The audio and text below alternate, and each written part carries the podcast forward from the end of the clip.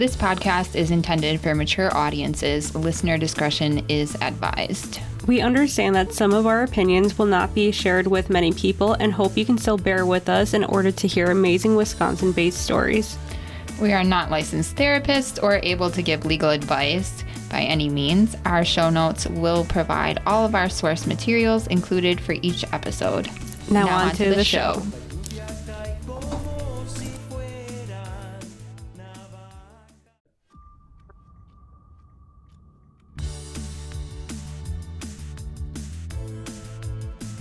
Welcome back to All the Sins of Wisconsin. I'm Fallon and I am here with Mims. How are you?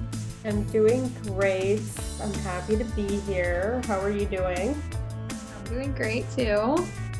It's a, like the most beautiful day in November that I can ever remember in my life. Right? Yeah, it's pretty nice outside. I'm enjoying that. Do you have any true crime news you wanted to talk about today? I do. So there was a uh, news release. Um, so it's human remains discovered in Florence County, Wisconsin. And uh, so it says here the Wisconsin Department of Justice Division of Criminal Investigation is investigating human skeletal remains discovered in Florence County on Friday, October 28, 2022. Um, during this morning of Friday, a hunter came across human skeletal remains in a rural wooded area in Florence County. Uh, Wisconsin forensics experts responded to the scene and determined the unidentified human skeletal remains belonged to an adult female. Ongoing investigative efforts are being conducted to identify the remains and further the investigation. At this time, there is no indication the remains match a known missing person from the greater Florence County, uh, Wisconsin area. And then it has a phone number if you have any tips or any information that you can assist them on. And that number is 888 317 2426. And I can put that in our um, social media posts too. Um, um, if you guys know anything about that, but I thought that was something that we should share. Yeah, definitely. I'm hoping that it's gonna solve one of these missing persons cases. Oh yeah, yeah. Because I would imagine they have been reported missing. Right. Yeah. Okay, well that's it for me. Yeah, that's all I have too. I don't think I have anything else, so we can get right into it if you want. That sounds good. I think you are first this week. Yep, I'm gonna do one last spooky episode. Yep. And next week we'll go back to more missing people. that sounds good. All right, so this week I am talking about the Wood County Insane Asylum insane asylum. Okay. Have you heard about this? No. No? Okay. So it currently has been torn down and now it is the Marshfield Scrap Company that is on the property where it used to be. Um, the current owner, they came in and they spent three years tearing down the asylum how does it take three years to tear down a place? This is like this was more than just a building. This is like an entire compound. Oh, okay. I mean, that's yeah. still kind of crazy that it take it took three years though. Yeah, it took three years, and I think they were hoping it wouldn't be haunted anymore. But yeah, as we know, that's not how hauntings work. Right. And there's still some of the buildings are still there too. They didn't demolished everything. Oh wow. But they did um demolish and cleaned out everything that was had been condemned. But there's still some haunted buildings and there's still hauntings just throughout the site in general. And there's a lot of pictures of what it looks like before and what it looks like now on the marshfieldscrap.com website. So even though they took over this spot and everything, they still have like the history alive on their website, which I thought was pretty cool. They have the whole entire story there. Yeah. So this asylum started in 1909. The Wood County Board said that they could have 640 acres in Marshfield for this insane asylum. And at one point, they had over a thousand acres that they were using for this. Wow. And I don't know if people are aware, but you used to be called insane for everything. You're not wrong. like, oh my God, my wife cried four times. She has hysteria. yeah. She needs to go and get locked up. right. It's all different things. Uh, people that just had, you know, mental health issues, people that had learning disabilities, right. all different kinds of things people were put in asylums for, which kind of led to the downfall of asylums. Because they were Which, like I mean, it's- impact with people. Yeah, and it was just conditions that you shouldn't get hospitalized for or institutionalized institutionalized for. Right. Yeah, exactly. Just norm normal human emotions. I feel like you and I would have been thrown in there back in the day. Yeah, if we weren't burned at the stake somewhere. Something would have happened. That's for sure. Something definitely would have happened. We were not built for olden days. No, no. No.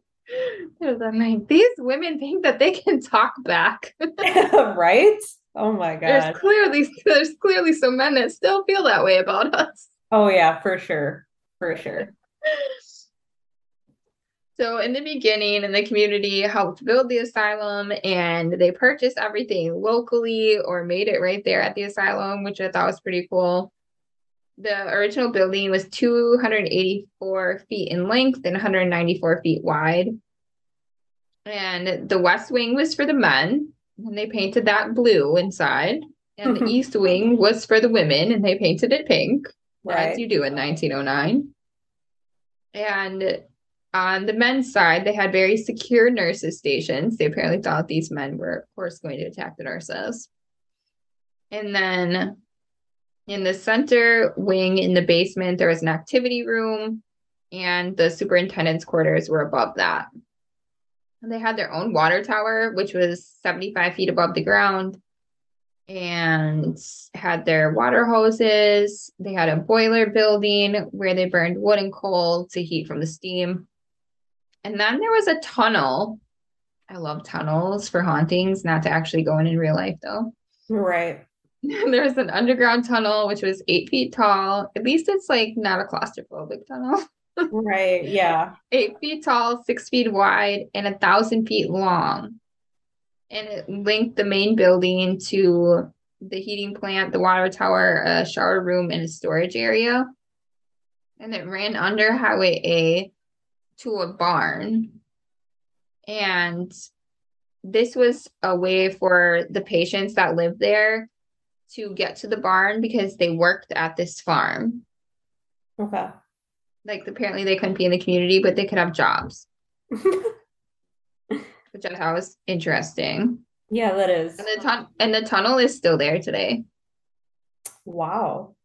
Yeah. There was 14 inches of concrete on top of the tunnel. So this was like a heavy duty tunnel, like a bomb shelter almost. Right. Yeah. And they also had a one lane bowling alley in the basement of the asylum. Oh wow. So some of the patients even got to participate in a bowling league that competed with other asylums. Oh my God. That's crazy. It's like 1909 was a crazy time. Yeah. Well, they, they finished building it June 10th of 1910. At the time, they could have 250 patients and they had a staff of 19 people. And like I said, these patients had to go work at the farm. They had an 18 acre garden. They grew their own vegetables. They had a fruit orchard with pears and apples and raspberries and black cherries, and cherries, and all different kinds of things. They would eat fresh fruit and then can them for the winter. Oh. And some of the apple orchard is still there. They had big bee boxes to pollinate the apple trees and produce honey. They produced their own milk, and some of it was sold at a Marshfield plant. And um, they grew tobacco on the farm for the patients. because of course everyone smoked tobacco in 1909. They're really And then- efficient. Yeah, like if it minus all of the insanity and things that they were doing to people, it sounds like a great place to be. yeah, absolutely. It's like a real nice compound to live on. So they have extra tobacco, they would sell it to the public, and then they would raise the money to pay for supplies that they needed at the facilities. The female patients would sew clothes and aprons and dresses, nightgowns, and bandages for the war. Okay. I think it's strange that these people had to be locked in here because they couldn't participate in real life, but they're participating in real life here. Yeah, and they seem like they're doing pretty well. I mean, they're they're beekeepers, they're in a in a bowling league, they're Yeah. tending to the apple orchard. Like they seem like they're Yeah. doing just fine. Right. And then in 1933, they built a greenhouse entirely of glass, concrete, and steel. And they had 160 head of cattle, 225 hogs, 20 horses, and 900 chickens. And at this time, they had the best dairy herd in all of America. No shit. Yeah. So at the time, this asylum was a model experimental station for other asylums and had great respect all over the country. Wow. Like, this is a great thing that you're doing. Yeah. And then the greenhouse shade system that had been developed by the superintendent, Ellie Gilson, actually got patented, and people traveled from all over to learn how to do this from him. Huh. Yeah. And they was about 500 relatives of patients would visit every month, which boosted the local economy. And there was a railroad station that ran right adjacent to the property. So it's like a whole little city all by itself. It really is. Yeah. But then in 1936, one of the barns had burned down. So then it got built out of brick. And that's one of the things that still stands there today is this brick barn because the superintendent was like, I don't ever want this to happen again. So instead of Mhm. building a wood barn, he built it completely out of brick. Okay. But now we'll get into like that all sounds so beautiful, right? It it really Except does. for except for that they were doing electroshock therapy on hundreds of patients of all ages. Yeah, that's electroshock therapy for yeah i hate electroshock therapy especially since they're doing it for depression mania schizophrenia and also homosexuality and truancy Right. Yeah. I do remember Yeah. that was a big thing for yeah being homeless. like i'm gonna shock you into being straight like that that's not how life works guys God. or for being truant like you're late all the time so i'm gonna shock you I didn't know that was like a, a mental condition of being truant. apparently i have that mental condition you do, you do. And the electroshock therapy was issued in a series of treatments, sometimes um, just like six treatments and sometimes over 100 treatments. Oh no. The patients would be shackled to a gurney and a rubber block would be inserted, inserted into their mouths so they wouldn't bite their tongues. And then they would put jelly on their temples and uh, connect the electrodes. And then the doctor would press the button, which would cause a seizure for about 20 seconds. The patient will wake up about 30 minutes later with a headache and often broken bones and fractured vertebrae. Oh, oh God. Yeah, it was not monitored closely, and eventually in 1960, it was no longer allowed to be used. Thank God. Yeah. Another treatment that they did was submerging patients in an ice water bath until they lost consciousness. So people believed that they needed to get whatever was going on with these people out of their bodies. So sometimes they would induce vomiting for hours or even days. Oh my Like you God. could just, you know, the demons or whatever is in you, you can just throw up the throw up your feelings. I've never heard of throwing up your feelings. no, me No. either. It sounds fucking stupid. Yeah, it sounds disgusting too. It does. Oh, it gets better. They also use the bleeding practice, which was supposed to bleed the bad blood out of people, but usually resulted in them dying. Oh my god. Mm-hmm. Or or they would need lifelong care. I know that's a thing like where like uh acupuncture, you like get out the bad blood or the the blood with the toxins and then you like cycle that out. But like this seems excessive. Yes, definitely excessive. And after the first Ellie Gilson retired after 35 years, then MJ Fernando was appointed to be, to be the administrator. And then there was lots of other administrators after that. Um, because there was some suspicious things going on there. In addition to the suspicious things they were doing legally, there was also patients suspiciously dying, and then employees would leave. Um, patients that were being assaulted and then dying from internal injuries. So eventually, the property had to be shut down because they were not doing what they were supposed to be doing. They were doing a lot of crazy things. Yep.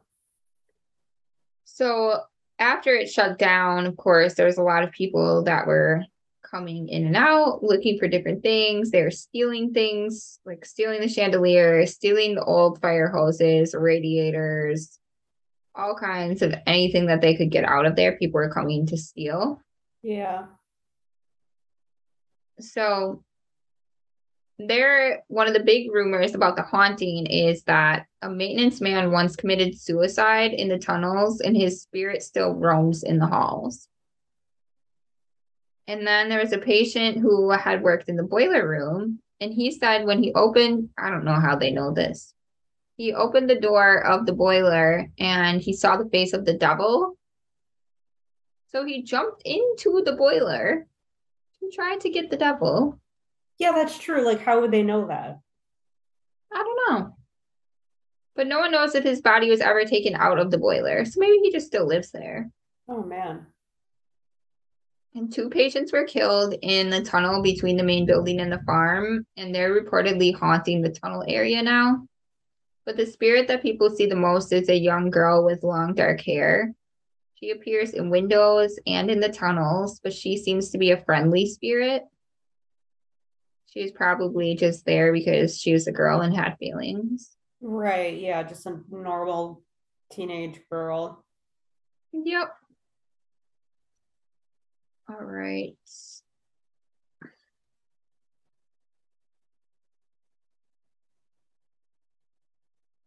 So people have taken pictures and you can actually supposedly see the face of the ghost in some of these pictures. Oh wow. I can share some of them. Yeah, definitely. Yeah. And There's been different people who have done paranormal research here, and they have heard people's voices on the EVP recordings. They said that they have gotten actual EVP recordings through the different places here. There's just a lot of crazy stuff that people said that they have seen. It's supposed to be one of the most haunted places in all of Wisconsin.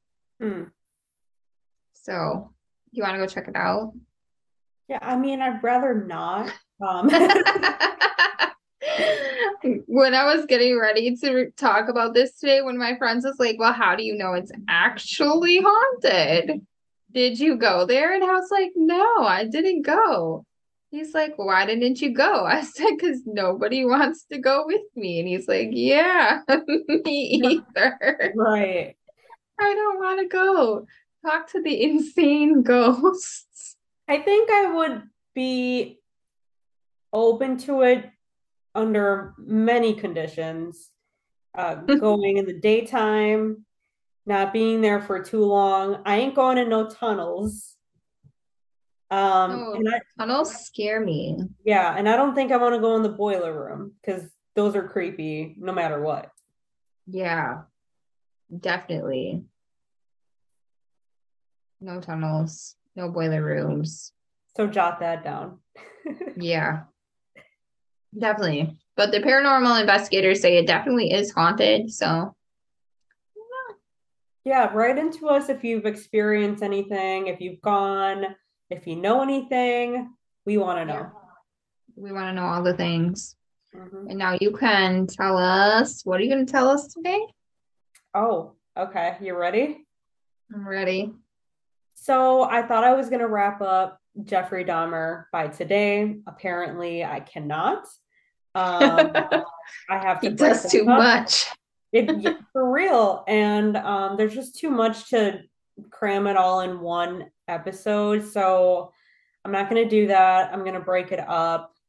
Um, so we're not almost to the end, um, but we kind of are. so I'm going to go into Jeffrey's background. So, Jeffrey Lionel Dahmer was born on May 26, 1960, in Milwaukee, Wisconsin. His mother, Annette Joyce Flint, was a teletype machine instructor, and his father, Lionel Herbert Dahmer, was a Marquette University chemistry student and later a research chemist. Um, he and he also had a younger brother that wasn't you know part of the the beginning of his life um, right away. Um, so he was as we all know uh, known as the milwaukee cannibal or the milwaukee monster or the american serial killer or one of them. Um, but most what it boils down to is he was a sex offender um, and he was a serial uh, killer slash rapist. So some sources report that Jeffrey was deprived of attention as an infant and became second best to his younger brother. Uh, his mother was known to be tense, in need of both attention and pity, and argumentative with her husband and neighbors. Uh, she was also known as a hypochondriac who suffered from depression and had attempted to commit suicide with Equanil. I believe that's how you say that. Um, so she was just not emotionally there. She was just Yeah. Sounds like she has some mental health issues going on. Right. His father was often not at home and he would be involved in university studies all the time. So basically, father's not home, mom's in her own state of mind. So that kind of leaves you to do what you want and kind of just fend for yourself. Um, I mean, he had a home, he had food, he had clothes, but the emotional stability was not there Yeah. his okay so overall neither parent devoted much time to their son who later spoke on that from an early age he felt unsure of the solidity of the family end quote his home was filled with extreme tension and numerous arguments between his parents. Jeffrey as a child was a product of his environment and not born automatically a monster. So basically his childhood definitely shaped him. Jeffrey um, was known to be energetic and a happy child at first, but became subdued after a double hernia surgery shortly before his fourth birthday. After that, his elementary school regarded him as quiet and timid. Uh, one teacher later recollected she detected early signs of abandonment due to his family structure and home life. So he was just really not taking that well. And you know, many people wouldn't. Um, Yeah. but not almost anybody would take it to his extreme. So um this definitely Right. not an excuse. It's just what had happened to him. Right. So in October 1966, the family moved to Doylestown uh, town, Ohio. Um, that is when his brother David was born, and Jeffrey actually named him himself. So he was trying to be, you know, excited about it, um, but it didn't really turn out the best for Jeffrey in the end. Uh, the same year, or that same year, Lionel earned his degree and started work as an analytical chemist in um, or nearby Akron, Ohio. Uh, it seemed that Jeffrey took a liking to science subjects just like his father. He manifested an interest in dead animals at the age of four because he saw his father removing animal bones from beneath the family home in the name of science. Mm. Lionel stated that his son became oddly thrilled by the sound of bones and made and even named them fiddlesticks. So he really was just kind of like not really I didn't have a morbid sense about it. Yeah. He searched beneath and around the family home for bones and explored the bodies of live animals to discover where their bones were located. In 1968, the family moved again to Bath Township, Summit County, Ohio. This family tended to move around a lot, which to Jeffrey did not provide him a comfort um, or a feeling of certainty. So this new home uh, stood in one and a half acres of woodlands. Uh, and it came with a small hut just in walking distance from the house. Uh, this seemed perfect for Jeffrey as he loved to collect large insects like dragonflies and moths um, and the skeletons of small animals. And then he would keep a few of the remains in jars um, of formaldehyde for preservation.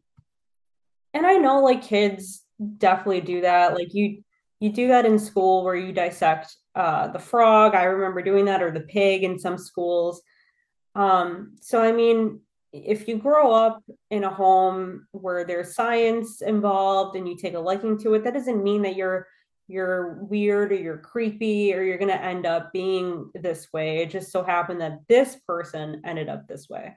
Mm-hmm. According to one friend, Jeffrey explained to him that he was curious as to how animals fit together. And to be honest, I really didn't know what that meant initially. Um, but upon reading a little bit more into it, apparently what he was curious about was combining species together as Jeffrey decapitated the carcass of a dog before nailing it to the body of a tree and impaling the skull upon a stick in the woodlands behind his house. So just kind mm. of just doing all sorts of things. Yeah. He then thought it would be amusing to invite a friend over to see this prank. Uh, that same year, Lionel taught his son how to preserve animal bones. Annette began uh, increasing her daily consumption of Equanil, laxatives, and sleeping pills, which ultimately made her like a real life zombie. He was diagnosed with borderline personality disorder, schizo- schizotypal personality disorder and psychotic disorder. So eventually, Jeffrey went to Revere High School and he was the outcast by the age of 14. Uh, he had began drinking beer and hard alcohol in daylight hours at school and at home and called it my medicine which to me is just so sad because how is a little kid like that just drinking so heavily or at all? It's just beyond me. He kept to himself, observed others with normal friendships and uh, courtships, but never was a part of any of it. His teachers would describe him as polite and highly intelligent, but with average grades. He was, you know, an okay tennis player um, and was briefly in the high school band. So he was trying to fit in, but he just really couldn't. Uh, once he went through puberty, he knew for a fact that he was indeed gay, um, but he didn't tell anybody. However, he did have a brief relationship with another teenage boy that nobody knew about as well. Um, this was about the time that he started to begin fantasizing about dominating and controlling a completely submissive male partner. And when he would pleasure himself, the way he would get off would be to fantasize about dissection, which is not normal. No. he took his fantasies to life, real life, when he was 16. He would watch a male jogger in his neighborhood and wait for him in the bushes. Um, and sometimes he would wait there with a baseball bat. So his plan was to render him unconscious. However, the day that he really was like, I'm going to do this, that jogger did not go on the run. So Mm. it was divine intervention, in my opinion, um, that he did not lose his life that day. So Jeffrey grew out of um, the school outcast into the class clown. His pranks would be known as doing a Dahmer, where he would pretend to have epileptic seizures or cerebral palsy in public and sometimes even for money. Uh, life at home wasn't any better at this point either. His mother found out that Lionel had an affair and they decided to get a divorce. And in 1978, Lionel moved out of the house um, and went to stay at a at a motel on North Cleveland Mal- Massillon Road. Later that year, Jeffrey graduated from high school, and after his mother and younger brother David moved out of the family home um, to live with relatives in Chippewa Falls, Wisconsin. So basically, mom's like, I don't really care what you do. You're 18. I she really doted on David, the younger brother. So she's like, I'm out of here. David's out of here. Your father has left. Um, so he was just kind of, you know, fending for himself at that point. Yeah. So after the divorce was finalized, Annette had full custody of David, and Jeffrey was officially 18 and stayed in the family home alone and basically started this whole new life that we had talked about in the earlier episodes. But what I didn't go into was that six weeks after the murder of Stephen Hicks, Jeffrey's father and his fiance went back to the original family home. And when they discovered that Jeffrey was living all by himself, he the his dad really insisted that he do something with his life. So Jeffrey later enrolled at I, Ohio State University to major in business. But since he had a major drinking problem at this point in time, he failed his classes and ending up uh, he ended up dropping out after three months his father did try to convince him to go back and even paid for a second semester, but he was not interested in doing that. Right.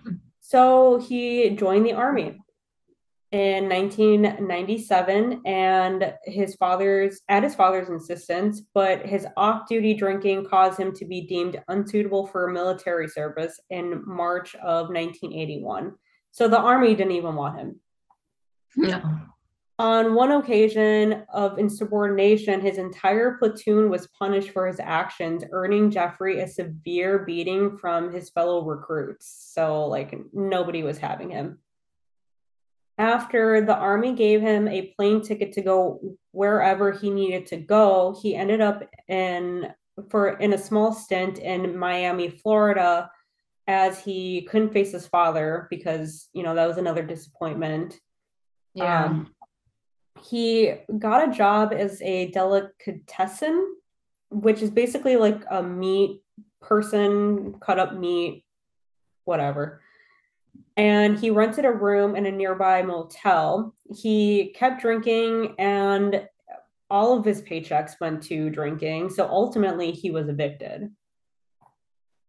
His father then asked to for him to return to Ohio, knowing that he wasn't doing well on his own after Mhm. his return to Ohio, he moved in with his father and stepmother and insisted on being, you know, given chores just to occupy his time and to, you know, contribute to the household while he looked for a job. But only two weeks after his return, he was arrested for drunk and disorderly conduct. Um, he was fined $60. I don't know what kind of fining system they had, but like $60. And I don't um, think drunk and disorderly is that high of a fine right now.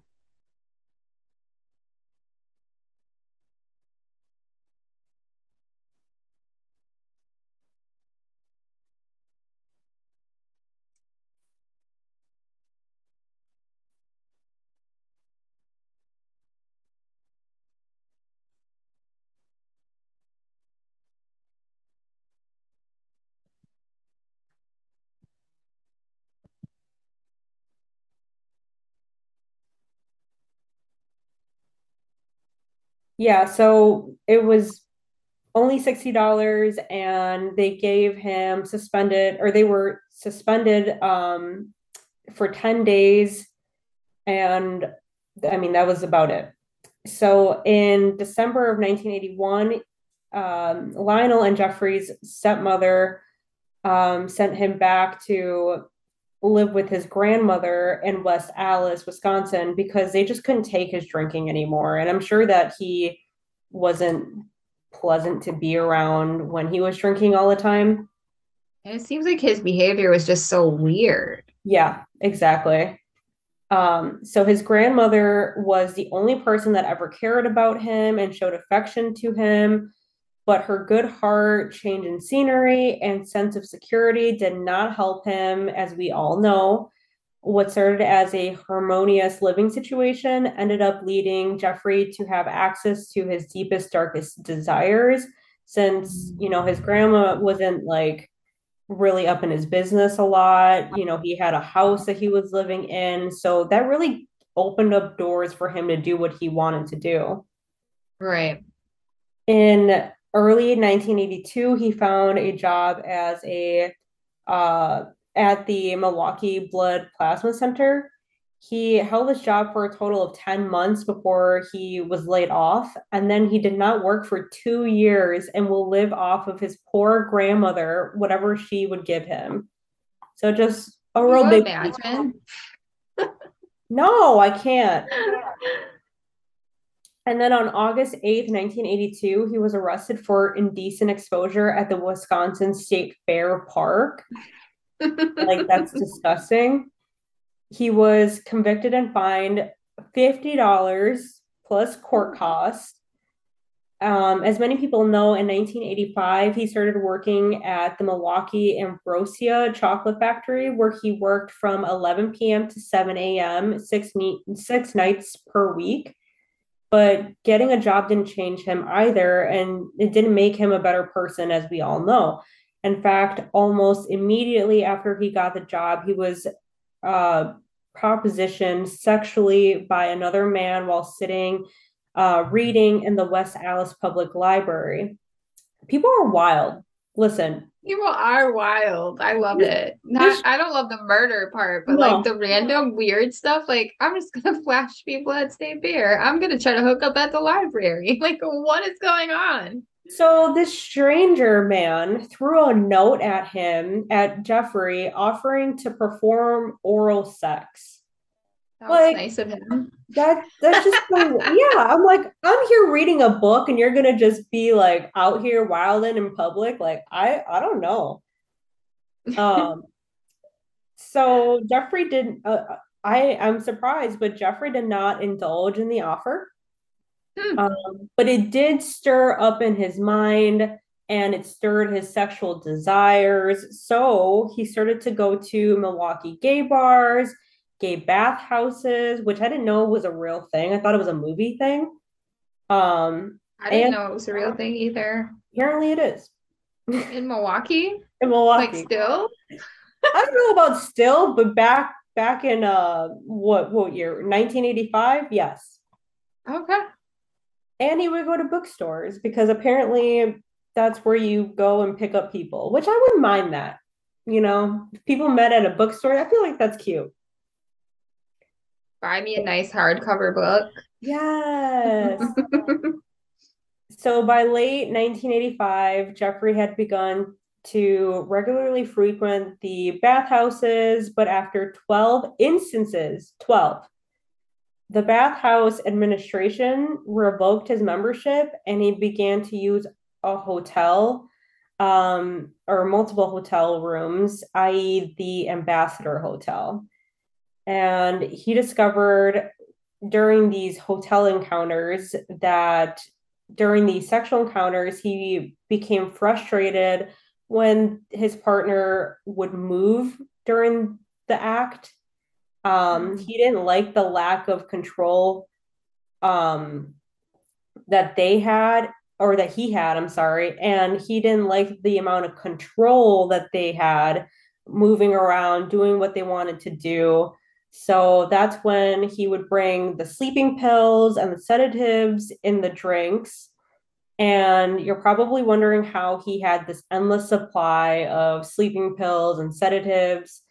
Um, what he did was inform his doctor that he worked nights and required the tablets to adjust to that schedule, um, yeah. which was surprising to me. So, as if this wasn't enough, he got the idea to steal a freshly buried corpse um, and taking it home after reading about an obit in the newspaper. Uh, he actually did try to dig up the body, um, but he realized that the soil was too hard. So basically, he was like, nah, fuck this, I'm going to go home. Um, I'm going to end on this last one. On September 8th, 1986, his track record was escalating more and more, and he was arrested and charged with lewd and lascivious behavior for masturbating in front of a 12 year old boy by the river. Wow. When he was arrested, he first claimed he was peeing and didn't know that anybody was around him. But later on, he admitted that he was jerking off and he knew that there was a child there.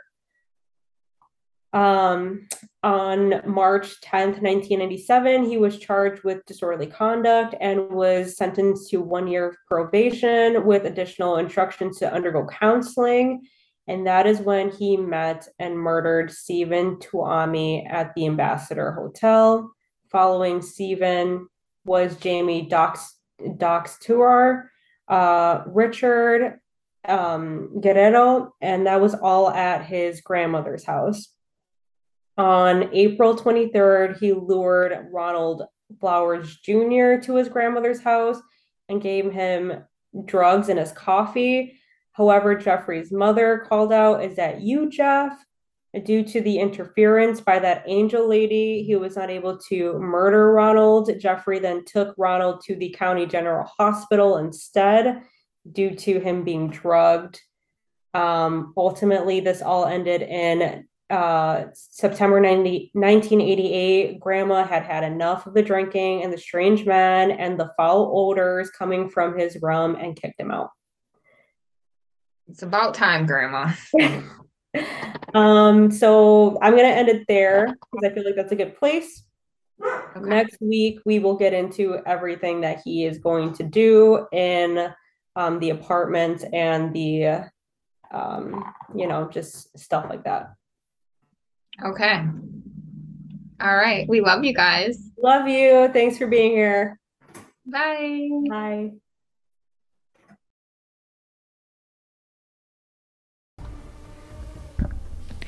All the Sins of Wisconsin was written, recorded, edited, and produced by Fallon and Mims. Thank you so much to all of our listeners, supporters, friends, and family that continually allow us to do what we love. If you love our show as much as we love you, please give us a glowing rating and review. Follow us on Facebook and Instagram to see what we are up to, and email us your sinner tales at all the sins of wi at gmail.com. Episodes of All the Sins of Wisconsin are available for free wherever you listen to podcasts. And don't, don't forget, forget, we love you.